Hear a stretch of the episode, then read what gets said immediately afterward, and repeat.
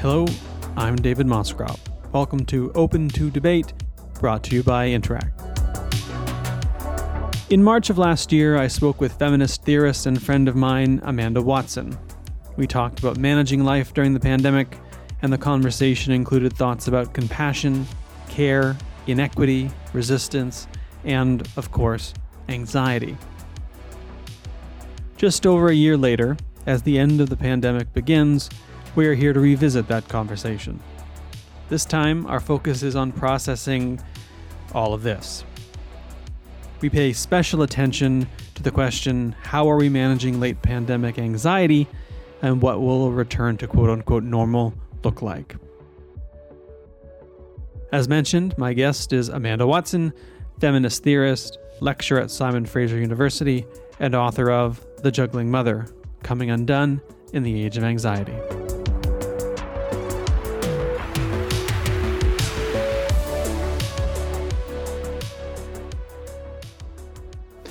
Let's start with a bit of retrospection. Thinking back on the last year, uh, has anything surprised you? I mean, perhaps something you'd expected to come about that that didn't, or something you didn't think would come about that did. It is sort of hard to remember what I expected back then. But I think it's worth asking. I was just reading something about memory and how we will tell about the pandemic and what that means we will leave out. It was a really fascinating piece, I think, in the Atlantic. So I was, I went back and listened to our episode from last year, thinking maybe I would have some clues like what, you know, what has happened over the last year? What were we thinking about back in March uh, of 2020? And I noticed a few things. that that thing is like a time capsule. Like it, it's not that we were totally wrong on anything. In fact, like I think we had done a lot of reading and a lot of scrolling, you and I. So we had a sense that this wasn't going to be over in six weeks or anything like that. Uh, so it wasn't it wasn't those things, but we we spoke in about collective language. We both sounded hopeful in a way, cautiously optimistic, I would say, about the potential for a kind of universal an attitude toward like finding um, universal and like accommodating accessible uh, sort of policy for say sick days and we know how that panned out right? Things like that like we even mentioned ubi universal basic income. You've since had a really good episode on that complicating that but i haven't heard that being floated at all recently. Um so a, a lot of what i anticipated could happen politically has not happened with with few exceptions. I mean, we could talk about the the, the federal budget and and childcare. That was big, um, not big enough, I think, at all, and like leaving it to provinces and whatnot. But there was that kind of um, language that universal um, sort of accessible childcare that many of us have been fighting for for our whole lives. So a lot of that didn't happen. And what I couldn't have anticipated, there's just no way if you told me where I was at right now, like back then, I could have expected this. I could not have expected that I would not want to socialize. I after uh, during or after? after like I just like right now don't feel like socializing. And if you had asked me back then and said, you know what, there are going to be like on and off lockdown measures for a year and we won't be bubbling, it'll be worse than it is now, and et cetera, et cetera. I would have thought, like, oh man, by that time, I'm going to be wanting to throw a rager. I'm going to want to travel. I'm going to want to do like a sabbatical, like year round the world trip. Like, we're going to all go wild. And instead, I feel so antisocial. I don't want to celebrate anything.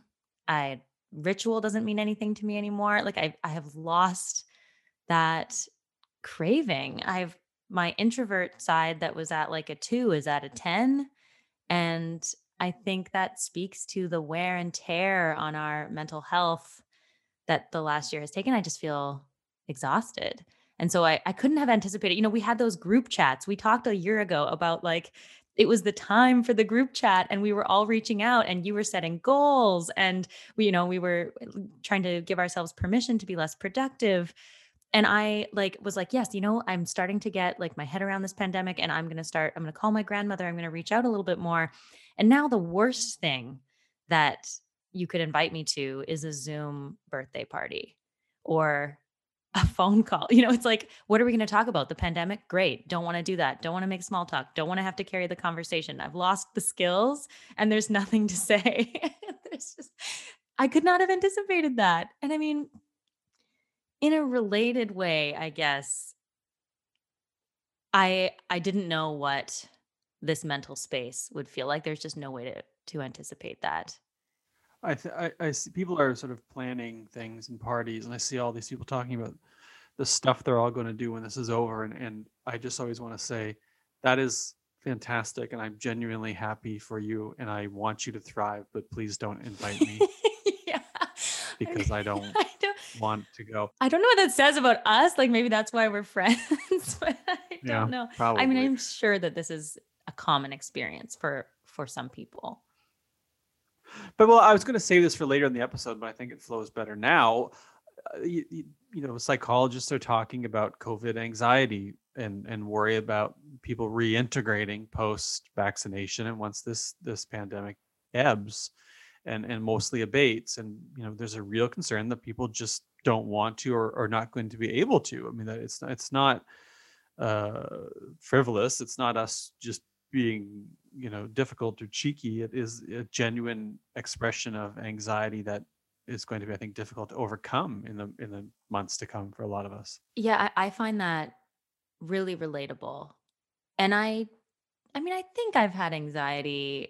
I think I had anxiety before COVID, but not a lot. Like I kind of knew what it felt like to be anxious, but it wasn't something that was a big struggle for me before the pandemic. And when the pandemic started, I it was very at the surface. It was racing thoughts. It was, you know, it was every symptom. It was fighting against panic attacks, like insomnia, just all of it. And that has lasted and changed. And I mean, we could get into that. But I, that is something that I couldn't have anticipated about myself. I wasn't sure if I was an introvert or an extrovert, whatever. Like, I don't particularly love parties anyway. I like a little intimate dinner and mostly with the people I text every day. but, but now it's like, there's a couple friends who are my close friends whose company I really enjoy. And we could be meeting outside at a park and going for a walk or whatever. Like the sort of, we've been in BC able to do that for a little while. And I cannot respond to the invitation. I can't. They're just like, we're good anytime. And there, there being no pressure about it. But I'm like, yeah, cool. Like maybe on the weekend I just don't follow up. And I, this is, this is not what I'm usually like. It's strange. It's, yeah, I, I I think about it as like a choice I'm making, but obviously if it's un it's sort of out of character for me to like not even want to see these folks and in that setting that there's there's something deeper like there's a psychological kind of barrier here and the this, maybe the scariest part about it is I don't feel like overcoming it. I don't feel like working on it. yeah i mean neither i feel the same way about messages Uh, i've just reached a point where i get you know extraordinary number of messages across platforms in a given day and i've just sort of said i'm just not going to answer them i'm just i've i'm not in, there's no pretense anymore it's just I, it's just not going to happen yeah. uh, y- you know, with all due respect and apologies, I'm just not going to do it because I don't want to. But you know, I I I have found you know my anxiety has ebbed and flowed over the course of the last 14 months, and at one point I just didn't think I would leave my apartment for anything, and eventually I did. You know, mostly to walk most days so by myself around town, but I don't hang out with anybody. But I, you know, I I'm curious about how you found the anxiety highs and lows since last March and how you've come to manage them. And I'm specifically thinking about this as, uh, you know, uh, as someone who has, I'm talking about you here, written about the age of anxiety, Right. specifically being a, uh, being, you know, mothering in the age of anxiety, having a family in the age of anxiety. But I also want to think about this, you know, as, as human beings who have to produce, who are labor units in the age of anxiety. I mean, how have you managed the sort of highs and lows of of personal anxiety, of family anxiety, of labor anxiety over the last ah. 14 months? This brings me back to your first question, actually. I could not have predicted that I would be working at full capacity again. Not that I'm mentally at full capacity, but that the requirements are way more than they used to be. Like I I was just messaging with someone the other day and saying like, "Oh, we're back to like having to do what we always did." But no, we're back to doing way more work than we always did. Like we work in the university and you're doing remote teaching, everything takes way longer. You have to re-prep everything. All of your correspondence is on email all of a sudden. Zoom fatigue is real. So not only have the expectations gone back to normal, you know, we were chatting about like 3 hours, 3 good deep work hours is a good day or whatever like it's just that's gone and we're just supposed to survive now and just go back to our and I mean, maybe there's some leeway like i'm not sure what's happening in the private sector i don't know what's happening in government again i don't talk to anybody but i but i i i am pretty shocked that like I, I would have thought that if we were in this position now that my employer would have offered me care leave or something you know or that like that some program would have rolled out to be like okay look you can take parental leave if you've got kids under five. If you're homeschooling, here's a subsidy or whatever. I would have thought that if we had this mm-hmm. long to deal with, like, it, like, and I mean, it's not over. It's not close to over. That that that there would have been some other kind of support. So, I mean, your question's an interesting one about the ebbs and flows of feelings of anxiety, and like I like to think about public feelings, right? Like things that we go through as a collective, even if we experience them differently. So, like we've experienced grief in COVID, some people have experienced a whole lot more grief as they've lost loved ones, spouses, children. Um, and I have not been touched by COVID in that way. The grief I've experienced is a kind of mild one. It's the loss of daily life and of planning for the future. But I do think that there are feelings that we can map publicly when there's a problem that is global in nature like this. And the thing that gets me now is I cannot remember this last year. And I think that speaks to the anxiety of the last year. But like if you asked me at Christmas time, I was still kind of interested in mapping the like I, like charting the course of public feeling over the time of the pandemic. And so I would have said March was total chaos. We still thought that COVID was on surfaces. We were wiping down groceries, is the thing you hear in every podcast, in every newspaper article about what March was like. The, the time that we were wiping down groceries, it's like it brings back that like visceral um, fear about that time. Like I was barking at the kids if they touched a park bench. It was just awful.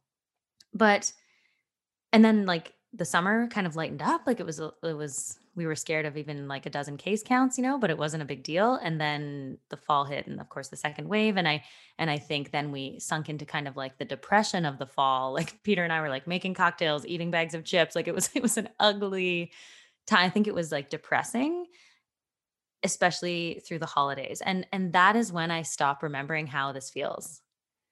I can't really tell you what happened in the last 4 months. And I've mm. seen like my anxiety feels worse than ever. And I think I, and I've heard this described as like a kind of languishing. Like it just feels to me now like a kind of lack of wellness just a an utter emptiness like a, a, fatigue to the bones and, and and i think that's also particular to caregivers. Like we're just absolutely drained.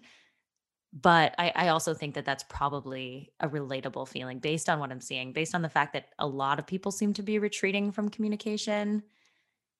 And I and my memory's gone, which is a frightening sort of sensation. You know, it like kind of feeds the anxious cycle because I, I really can't tell you what happened between the December holidays and and now. I, I, I can't remember any of it. I oh the days blend together because nothing separates them. Nothing stands out as a marker where you'd say, okay, this was, you know, this is February, this was March. It's just one giant blob. Yes. And that's why it's raced by. That's like definitely scholars of memory talk about that all the time, which is why you can remember the day you wiped down your groceries, the day you didn't have Easter, whatever, you know, like you can, your body remembers the lack of ritual. And so we have these things that punctuate. But I guess, yeah, I, I think also just the, the long game of of having a baseline stress and uncertainty that's so high you know like the cortisol the whatever like that's just you it's it's totally unsustainable so i just feel like we're in this i don't know this sort of like lethargy doesn't quite, quite capture it. I was saying to someone yesterday, it's not burnout either. Like I, th- I think I experienced burnout back in August. What's this version? like there was no recovery from that. So what are we doing now? the do you want to hear the saddest the saddest story? I No. I was you know, I'm here m- I'm here alone and my family is mostly in the west. Uh, so at Christmas I was here by myself. I didn't see anybody. And which is okay. I mean, I I you know miss the ritual of Christmas, but I was mostly fine. I was just you know I put up decorations. I watched The Simpsons Christmas episodes. I you have Christ- had a bizarre year. We'll maybe get I- to had a very bizarre year, yeah. We can flip the script here and we can we can get into that but i i so christmas eve i ha- was drinking you know like a christmassy drink and had the lights up and i logged on I, I was going to play some call of duty. I get into the call of duty lobby and we start sitting there hanging out and a guy says uh so we're all here alone on christmas eve.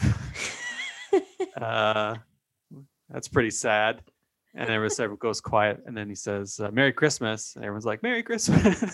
And it was celebrated uh my christmas eve with a bunch of randoms on, in the call of duty lobby. And it was sort of sweet in its own very very sad uh, totally. I mean, way. I'm sure a lot of people experience this every Christmas Eve, but yeah yeah it's true. So i didn't go i wasn't home last christmas either but this this time certainly felt different. But but the struct but our structures haven't changed right? I mean when we're thinking about late pandemic anxiety and thinking back to early pandemic anxiety the as you mentioned it didn't get better. In a lot of ways it got worse and the structures didn't catch up to support us. It's you know now we do this sort of thing where we say well i hope you're okay hope you're doing as best whatever uh, take care of yourself mentally you know self-care is important by the way where the hell is that thing that i need I think that was honestly, I think that was January right or like the fall. Like now I don't even that. see the wellness checks. I'm just like, anyway, hi. So like there's no do you remember when there was like a big piece that came out about like how not to say how are you in a, t- a grief-stricken time?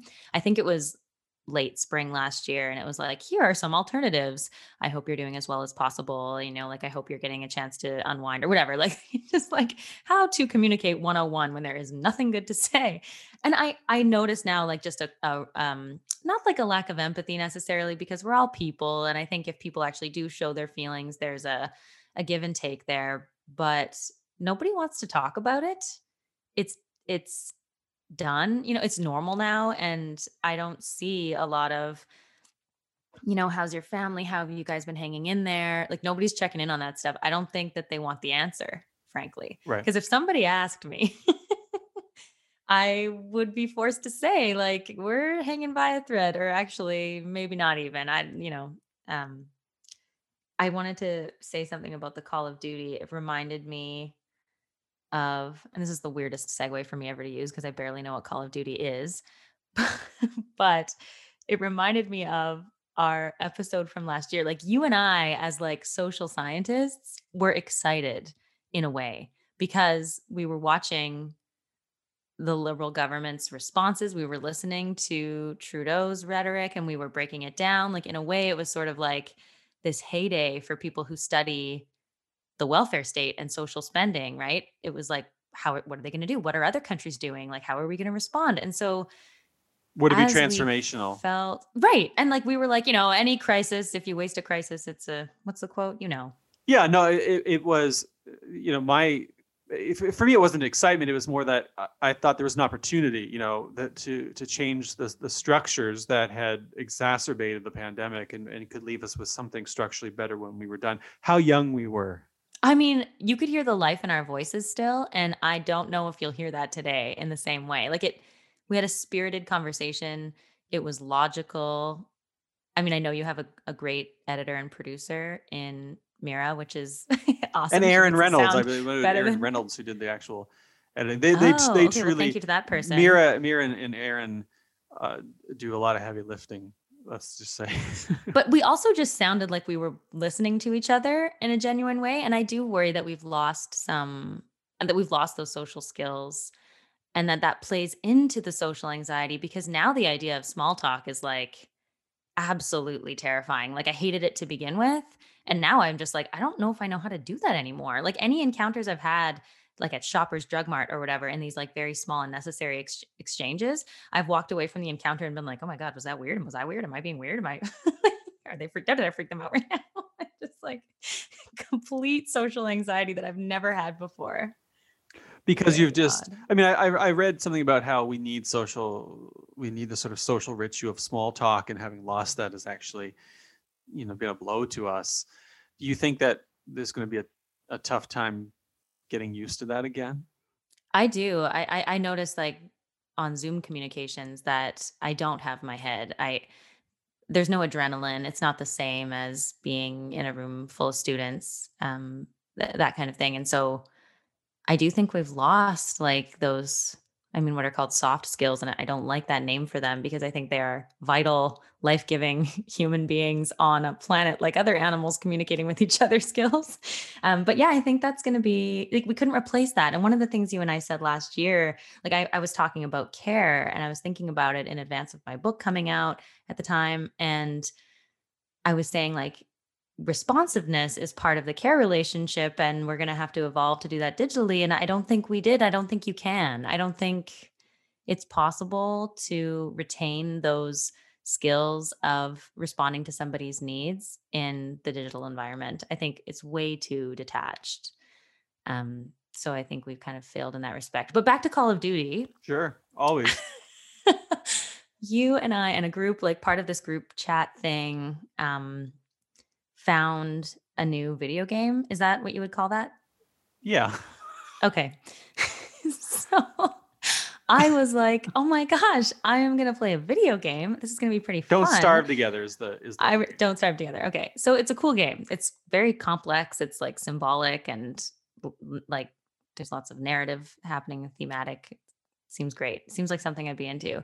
And we played it a couple times, and we'd all like crack our beer or whatever and pretend we were like at a trivia night like the before times or whatever that us dorks do.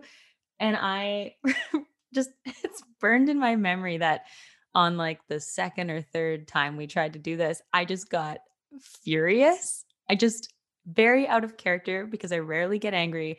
I just was like impatient with everybody. I didn't want to be playing. I had way too much work to do.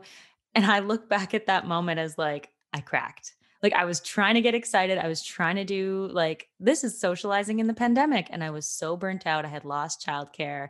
I was mounting a course online. And that was the end of my video game career. I assume people still play them, but yeah, they, they remain fairly popular despite your absence. We we miss you. Don't get me wrong, we miss you, but we have continued without you. I don't think I'm on that group chat anymore.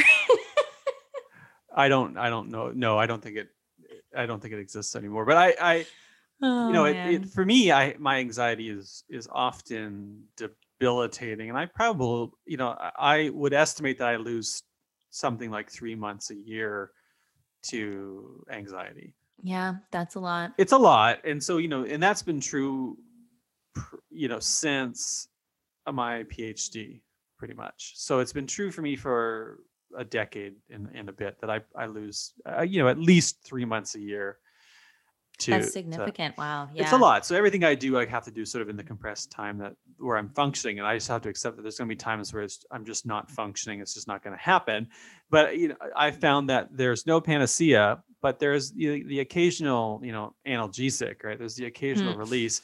And uh, video metaphor. games have been that for me because it's where I go to socialize and I don't I don't feel anxious when I'm playing. I log on. I, I don't play video games alone typically. I play with with a handful of two or three friends that I, that I particularly like and, and trust I'm comfortable with. And when I think back on the pandemic, my least anxious, my most engaged, my happiest times were were playing video games. And and I actually think when I look back on this in 10 years, I will be a little bit nostalgic and wistful and even fond of that time where I would sort of anticipate log on uh, play and, and genuinely enjoy it because it really did help help me quite a bit. Yeah. Especially now. I love that. So you're so would you say so let me ask you this then if we can flip the interview here. Um, whatever we want. We're we're 14 months into this. Who cares? Let's just do whatever. I'm surprised we're still following each other in the I conversations get, I get here. paid either way. I hope. um, have you can you trace your video game usage? Can you map the patterns of video game use? Your use of the analgesic in the last year, does that tell you anything about where you've been at mentally? I'd be curious, you know, hours spent playing video games. So so that's one thing. I'll let you think about that while I keep talking. Sure. I I also I also am struck by how different our experiences have been of the pandemic because you have been completely isolated and I have been smothered with children and can't get a second to myself. And I live with I live with my partner. We've both been working from home this whole time. We have not gone to our offices for 14 months. We've been sharing, we've been coworkers, and the kids have been home for half the year on and off. Um, because of daycare closures and exposure events and them getting a little sniffle and et cetera. And so I have not been able to carve out time to, to myself. I feel kind of tapped out. And so for me, like when I went online to socialize and play a video game or even online to a Zoom birthday or whatever, I was just like, no, I can't give any more of myself. All I can do is trashy television and it has to be silent in the house. I can't talk to my husband. I can't text. I just need to totally melt into the couch and not have any other um, stimulus. And so I, it, it, it's like strikes me now that this might be an obvious thing that both of us have need. Like the lack that we have both experienced is sort of the inverse lack. And so when I think about the the beauty of this last year, because there has been a lot of beauty, it is in the knowing exchanges I've had with my partner um, that we would have never had the intimacy for before this. And the way I've gotten to see my kids grow up as from from one and three to they're going to be three and five. I've just I've been totally there for that time, and it's been a huge challenge. It's not something that comes naturally to me at all, but those there have been many beautiful moments, and I'm scared of losing that. We, we they've been like like you said they've been very different pandemic experiences, and I, I think there is as as difficult as it is to be alone for a year and to do this all, largely on your own. I've had some people help me out here and there for this and that, um, but you know the vast majority of time I've been alone. I, I would never in a million years say that it was easier or that it was more difficult than those who've had to take care of others. I mean, I think the pandemic experience of those who are working and giving care is just more difficult than for the vast you know the vast majority of them than it is for those of us who are on our own. So uh, you know in, in that sense i i think i really feel for those people who've had to do that and i think we've our structures have have by and large failed those folks above all. And you know that said i I, I it was it was easy for me to to say yes to the occasional social thing when it would come up and I had the energy because I had the time. I had nowhere to be. Yeah, I didn't I didn't have to give myself to anything else or to anyone else, right? I would just say yes. Right. And so I was always keen on games. I was always keen on that because otherwise I was alone. Yes. See, I I would actually uh, this is something that I have um, changed my tune on in the last year.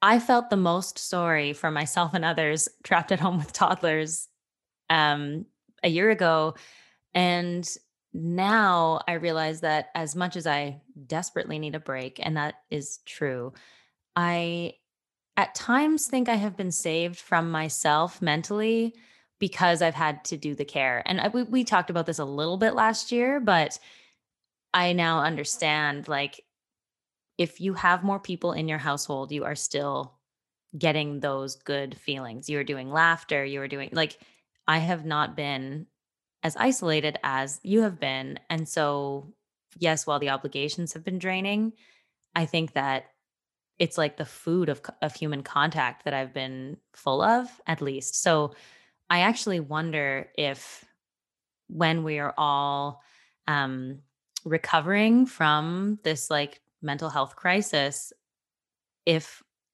we will think, you know, the pandemic seemed like it was the hardest for caregivers. And yes, it was in a way because, or, you know, frontline workers doing care work, like exposing themselves to risk all the time. Um, like, I wonder who's going to have it tougher in terms of recovering from stress and anxiety. Yeah, that's a good question. I I I can't really imagine what it's even going to look like. You know, I'm I'm trying to think of what the post-pandemic sort of reintegration, what I'd want to do, and I just I can't in my head make those plans. I just like I don't know what that looks like or what that would. I'm just, you know, I can't either. pattern. I think the thing that I picture, if I'm being like, you know, really reflective, is I picture being like at my cabin with like another friend, or I picture having someone come stay with us, or going to somebody else's cabin. But everything I picture is like bubble version. it's like me and within seven others or whatever. and that's just like the only vision I have for the future. which is really interesting. It's like trained us to be afraid of of of extra contacts, you know, like to minimize the number of people you see. Um, that's fascinating. So back to the video game question, your use and whatnot. Like, if you do you schedule it in? Is it regular? Does it grow? Like when when you play more, do you know that you're feeling particularly rough? No, when I'm playing it, it, I don't think about any of that. There's a handful of things that have historically helped me manage anxiety, and you know, I you know, exercise, you know, sleeping. All those are the things you're meant to do, and those things are crucial for almost everybody who who suffers from this sort of thing. But for me, they it has been spending time with my friends and getting immersed in a video game or like going to Las Vegas, which also does it for reasons I can't quite understand. And, and That's so bizarre. Yes, I don't. It's like Vegas and video games. And, you know, for me, uh, if I'm just sort of like sitting on the couch playing a video game with a friend or, you know, playing a video game by myself and having a movie in the background, I just forget about everything. I don't think about politics. I don't think about the pandemic. I don't think about anything. I think I'm just sort of zoned out and it sort of has a stupefying effect but it's still you're still thinking because the games i play tend to have they tend to be engaging either sort of like twitch engaging like a first person shooter game where you're constantly high adrenaline or a strategy game where you have to actually think of very fairly closely about what you're doing they're they're both immersive and in different ways and it's really powerful but they're stupefying in their own way. And i've actually found that really helpful during the pandemic but it's also how i socialize. And i quite i quite like that. I mean there's there's it is my favorite thing to do is just to you know i used to do it on the couch what you call couch co-op. And now you can't do that so you do it digitally network. But it it's a great way to to hang out and and it's made a big difference and it's that's been true my entire life though. I mean that goes back quite quite a long time.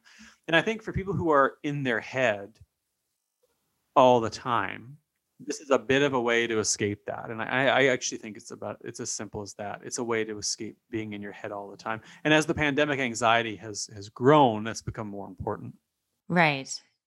Yes. I can totally relate to that if I sub out video games for reruns of escapist television. yeah It's not as immersive because it's not thinking, but like um yeah, I think the things that have sustained me, like when I do exercise, get on the bike or whatever, that's a good day. It's always a good day, but it's been harder than ever to be motivated to do that even though I know the rewards are there. And I, I think like the walk with the earbuds and listening to podcasts has been my version of that. Even if I zone out and think my own thoughts, like even if it's not completely absorbing and immersive the way I think a video game is, because it requires you to be acting, I um at least get to kind of drift um in a like wonderful kind of like daydreamy way that is really invigorating i think like i come back a little bit myself and a little bit ready to try to take on either a childcare task or a work task or whatever so that is something that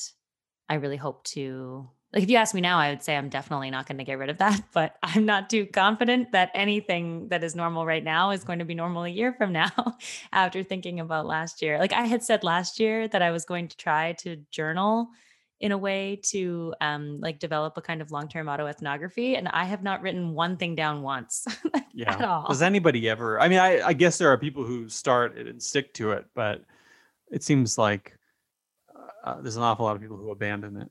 Di- totally. I think there are journalers and non-journalers and if you're a non-journalist maybe this is a controversial thing to say but if you're a non-journaler just give up. Because if you're not like if you didn't start doing it as a kid and you love doing it every day and you're still doing it as an adult and now you're an anthropologist you're just never going to do it. So there's my argument for the day.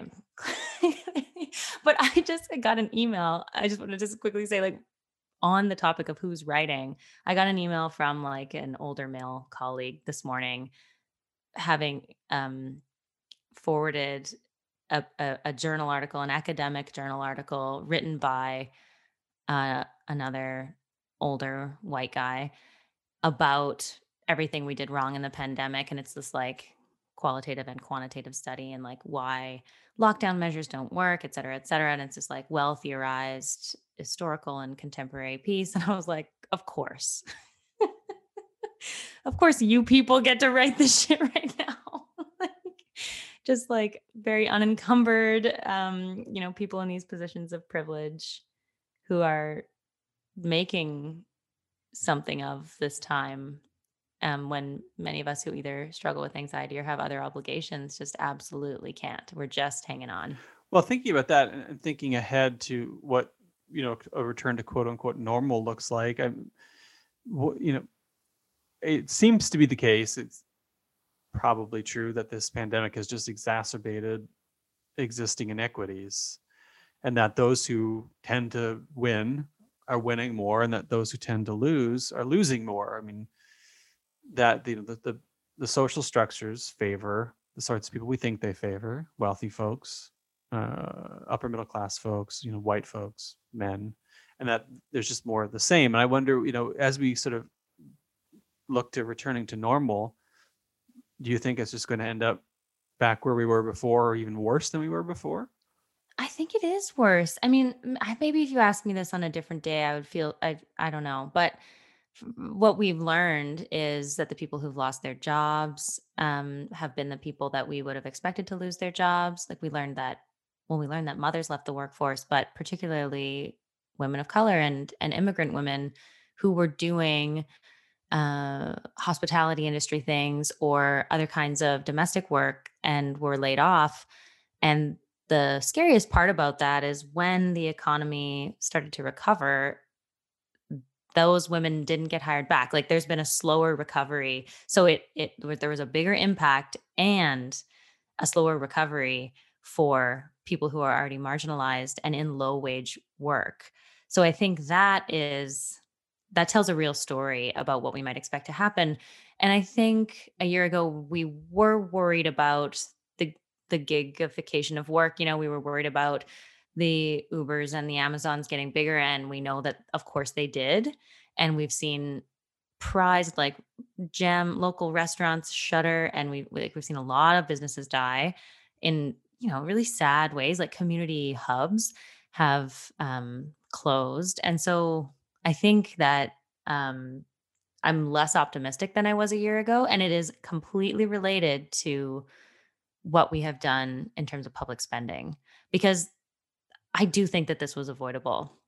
I don't think that we needed to be where we are today with um, this much inequity in the pandemic. Um, yeah, full stop. And so I, I worry that we're on like a path now, and um, what's going to turn us back toward kind of like a union politics? What's going to create solidarity when our social stratification is exacerbated and when social fractures based on everybody's anxiety and the desire to have more choice have just been increased so astronomically? Like people are so angry. I'm noticing more road rage. You know like it's like that people are, are losing it and i it, that's that's not what i expected like i thought we were having this like we're all in this together we were trying to smile over our masks and I think we're all burnt out. And so now I, I do worry that there will be worse polarization than there was before, in addition to inequities being worse. Have you seen Batman, the the 1989 Michael Keaton? I have. Batman. yes, yes, I have. I think it was the the first movie I saw. I can I can kind of remember seeing three movies from that era that my family took me to see: uh, Top Gun, the Land Before Time, and Batman. Classics. I don't know what my dad was doing taking his five year old kid to that movie in 1989, but maybe that explains a lot. So that's what I can remember. My, my parents were divorced, and my dad picked me up at my mom's place. And I remember going to Trent Cinemas in Peterborough, lining up because you you know back then you'd line up below the marquee, right?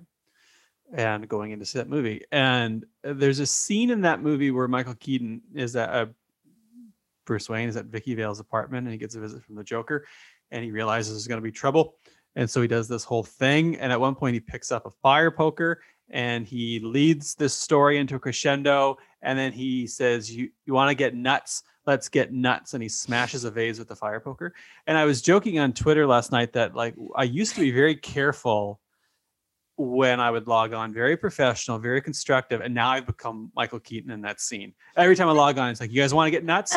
Let's get nuts you know let's just let who who cares let's do this well, let's see yes. where it goes you know fuck Everyone's around and find there. out there's like and, all these professional journalists who would like only you know link to evidence-based yeah no but you're right because when you were talking about road rage i was thinking about social media where i spend a lot of time because yes. it's sort of where i hang out with people now uh, and people are are just have have just blown their tops yeah, yes. Oh, yeah, we're in a state of collective language. That's what I would like, it's just a lack of what we need, and it's been too long. And I think, I mean, I, I've I've really respected uh, Dr. Bonnie Henry here in BC. I've I've not been watching updates lately just because it doesn't change my behavior whatsoever. It only changes my anxiety. So I, you know, I see them like kind of weekly instead of daily now at this point. But I have sort of understood that I think that our public health officer here in BC appreciates this about our social needs and about mental health and the harms that all kinds of measures do. But there's certainly been a ton of backlash and a lot of requests for BC's lockdown measures to be much more strict.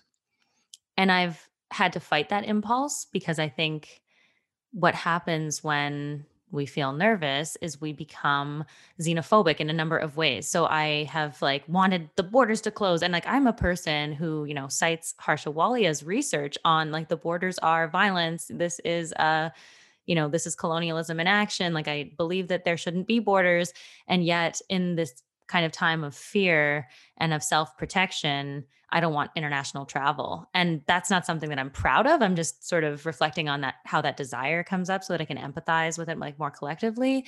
And I've seen a lot of that, like, you know, screw them. Like it just, the beginning of the pandemic when Dr. Bonnie Henry would come, she's extremely popular. And so it was the government in BC and the little Facebook chat underneath her live updates would just be full of like hearts and we love you and people are making t-shirts and now it's like why didn't we close borders? What schools transmission? Like people are just absolutely like hurling threats and you know um, terrible things and i i think that our public health officers have been making decisions with this information in mind knowing that if we do if like like certain restrictions will punish the people who are already being marginalized by this pandemic and they will not create solidarity yeah, I think that's right. I I'm just watching the time. We're sort of approaching time. I want I wanted to talk about your book a bit more. We talked about it a little bit, but I want to close off on this question. I mean, you wrote The Juggling Mother, Coming Undone uh, in the Age of Anxiety, available wherever fine books are sold, uh, but published by UBC Press. And it, you know, a year ago when we did this, the book was uh, about to come out. It's out now thinking back on on what you researched and wrote and looking at the moment we're in now how have you seen what you were talking about two years ago a year ago playing out and where do you think it's going to go? Hmm. thank you for asking me this. I, this is something that's been um, i guess on my mind um, throughout this time. I mean i couldn't have picked a better pandemic for the title. As you know books are written and titles are chosen long in advance of them coming out. So I wasn't writing about the age of anxiety related to COVID at all. I wrote this book years ago and it came out in the pandemic. Um, so people often think it is about the pandemic and then i think about if the lessons are applicable and in fact they're more applicable now because i was writing about the extent to which we download responsibilities to the private family and how under capitalism and the restructuring of work the private family means women and, and mothers when it comes to family life administration and care work and how that burden has increased we have kindergarten registration in November. Then you get an email in January. You have to respond in 48 hours. You got to sign up for 15 daycares. Like th- those kinds of like logistical things have in- increased. And it's made this life very stressful. And so we now have like representation in popular and commercial media of this very kind of idyllic mother figure. And it's not the mother figure you picture when you're thinking like the sainted mother of popular culture who bakes the cookies and whatnot. In fact, she's sort of the villain now in popular representation. The mother who rises to the surface as the sort of archetype is this harried, kind of like falling apart, but still looks badass and hot kind of juggling mother, as I call her. So she's like still doing the most. She's working for pay. She's working at home. She's keeping it all together. And she's like fetishized in a way through multiple representations, many comedic, many like genius, hilarious comedies that I enjoy. But we see this mother filling the gaps. And I so I think she's very dangerous. And what she what she does is take on an unfair share of the load with a bit of a smile even if she's sarcastic and she's funny, like she's badass, we want to be her friend, she's drinking wine or whatever. Um, but she doesn't really want to change the system, right? She's like the glass ceiling shattering feminist. She's not saying capitalism is a problem. Like she's not an activist. She's not really a killjoy. She's willing and complicit. She's willing to and complicit in filling the gaps and maintaining actually the way we organize family life. Even as she kind of shows its weaknesses, she's not really going to pry those open. And so and and so this figure fascinates me. It also fascinates me. I've like written a lot about it in the book, like how much I wanted to be her without really realizing that this is the model of success for our generation of women. It's do everything, overfunction, under rest, don't be good at self-care, talk about it, but don't actually be good at it because you don't have time if you're doing it right. And in the pandemic, I mean, I talk about how emotional labor is involved in that. And what I thought at the beginning of the pandemic, like when the book was coming out, is that maybe one thing I would change in the book is how it is more acceptable now to say how you're actually feeling. And so the juggling mother in the book is like, she'll never actually say like i didn't sleep at all last night and you know like i had too much wine and i'm coping with blah blah blah like she'll never she'll never say anything that makes her not an ideal worker and an ideal mother simultaneously I'll make reference to like, oh my God, my kid threw up on me in the parkade and whatever, if it adds to my cachet as this multitasker, but I won't actually say how I feel in a way that would make people not want to be around me. Right. And and I, I do think that has changed a little bit but I think it has changed back.